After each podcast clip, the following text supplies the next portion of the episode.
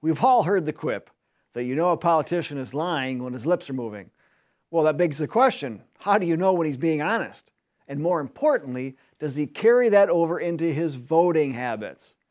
We'll look into this today and offer some tools you can use to keep your current elected officials accountable to voters. If you're concerned about American independence and freedom, then please watch and take the recommended actions. Also, be sure to like, share, and subscribe so we can break through big tech censorship and reach many others.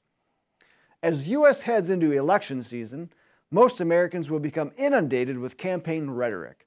And you can bet that that rhetoric never goes too deep, but says all the pleasantries that their political base can rally around. Yet, what's the job of an elected official? To make everyone happy? To take charge of issues that voters and donors care about? Well, let's put it this way when you have been job seeking, the want ad assembled by the employer usually lists required skills and a detailed job description. It's that description that offers a glimpse into what a prospective employee will be doing and what is expected from him.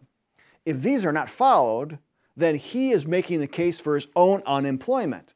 Likewise, if elected officials are not doing their job, then they too can find themselves unelected. Well, let's play out an example to give further insight. Founding Father John Adams once wrote, Our Constitution was made only for a moral and religious people. It is wholly inadequate to the government of any other.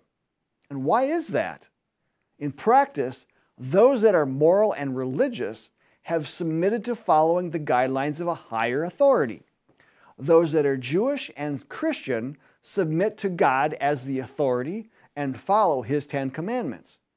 Christians further submit to Christ's summation of the law as loving God with all your might and loving your neighbor as yourself. They make up about 71% of the population in America, according to a 2020 poll conducted by PRRI. Those that do submit to a higher authority expect to conduct themselves accordingly and treat others as they want to be treated. They are practicing the spirit of the law by following moral principles. Thus, they have less need for laws to govern them as they are out to help their neighbor and not to harm him. John Adams points out that the Constitution was made for this type of people. The Constitution was not meant to be one of micromanagement. Rather, it was to provide the blueprint for a representative government that was big enough to protect the people's rights, but small enough to allow for the free exercise of those God given rights. The Constitution is a set of guidelines that those elected to office are to follow. It limits the government and not the people. To a certain extent, it's part of an elected official's job description and helps determine just how successful they are as an elected official.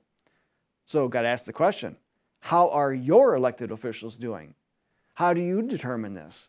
Is it based on how they look, what they say, how they're polling, what the media or your neighbor says about them, or a host of other factors? The truth is, we should be measuring their success based on their adherence to that job description. Yet, this is not self policing. The employee does not get to tell the employer how well he is doing. The employer determines this according to the successful adherence to that job description. Thus, voters should be holding their elected officials accountable. James Madison, who is known as the father of the Constitution, predicted dire consequences if Congress would not follow its limitations as seen in the Constitution. He wrote, If Congress can employ money indefinitely for the general welfare, and are the sole and supreme judges of the general welfare, they may take the care of religion into their own hands they may appoint teachers in every state, county, and parish and pay them out of the public treasury. They may take into their own hands the education of children, the establishing in the like manner schools throughout the Union. They may assume the provision of the poor. Were the power of Congress to be established in the latitude contended for, it would subvert the very foundations and transmute the very nature of the limited government established by the people of America. Isn't that where we are today? And to fix this, we must first understand how well elected officials adhere to the Constitution.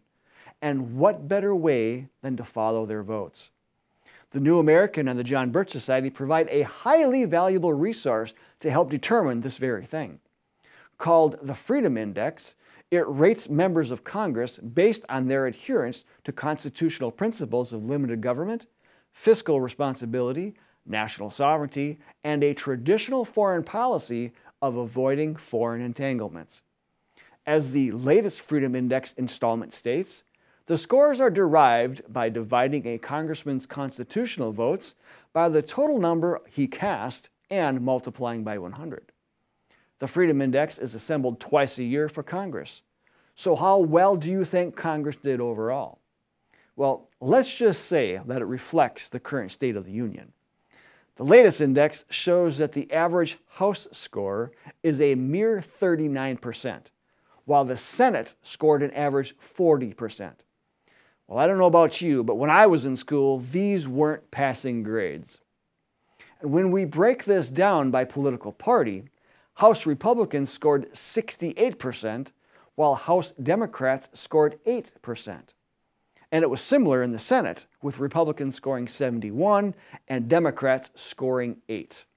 Now, let's not cheer too loudly for Republicans. During a Democratic presidential administration, it's easier to score higher by merely being opposed to the other side. Republicans' scores usually drop when they hold the presidency. And folks, 68 and 71% scores are barely passing grades. If you think this sounds bad, then let me bring it a little bit closer to home. How well do you think that you would do if you were in Congress? Would you know what is constitutional and what isn't? And before you answer, let me tell you that the Freedom Index not only rates constitutional adherence, it also explains why.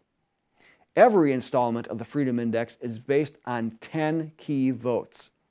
Congressmen are not told what votes will be rated either, unlike other organizations that do give those elected officials advance warning. The Freedom Index describes each vote and then explains why the vote is constitutional or not. We've been told that each installment of the Freedom Index is like having 10 mini lessons on the Constitution. Study these enough, and you'll begin to rate these votes for yourself coming to see them as justified by the Constitution or not. You'll also begin to separate campaign rhetoric from actual record, as well as pick up on trends. For instance, you might expect such Democrats as Alexandria Ocasio Cortez, John Fetterman, Ayanna Pressley, and Rashida Tlaib to score poorly. All scored at 20%, just so you know.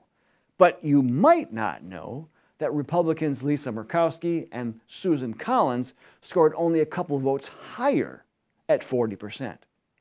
And, well, we have to say, GOP leadership didn't fare overly well either, with Kevin McCarthy and Mitch McConnell both scoring at a failing 50%.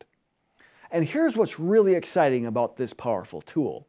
Not only do we have these for every member of Congress, we also have them for every state legislator, and these are free for you to download. Then merely print them at home or take them to a local printer for larger distributions. And since knowing is half the battle, get to know the Freedom Index and the congressional scorecards and the state legislative scorecards. These all can be downloaded as free PDFs at thefreedomindex.org. And if knowing is half the battle, well, obviously, the rest of the battle is actually using these tools. You must utilize action to generate pressure from the voters onto elected officials to hold them accountable. Members of the John Birch Society do this through local chapter activity. They coordinate literature distribution drops through various activities, including targeted neighborhood door to door distribution with the use of door hanger bags, passing along the index and scorecards at community events, including parades, and hosting a table at gun shows, county and state fairs, and local markets. They also host speaking events and video showings where these can also be handed out too. And for maximum effect, ad hoc committees can be organized that pull together both JBS members and like minded non members. your local JBS coordinator can help guide you. But the important point here is to be active and to make the local electorate aware of their elected officials' voting record. Then be sure to let your elected officials know that you and many others are sharing these records with constituents. Thank them for their adherence where it's present, and then help them understand where they can improve. Again, each index and scorecard explains each vote and its constitutional adherence. In so doing, you will be following the advice of Thomas Jefferson, who wrote, I know no safe depository of the ultimate powers of society but the people themselves. And if we think them not enlightened enough to exercise their control with a wholesome discretion, the remedy is not to take it from them, but to inform their discretion by education. Be part of the lasting remedy through education by working with others in your local community. Join the John Birch Society today. All links are in the video description. I'm Bill Hahn for the John Birch Society. Until next time, learn more, take action, and get involved, Patriots.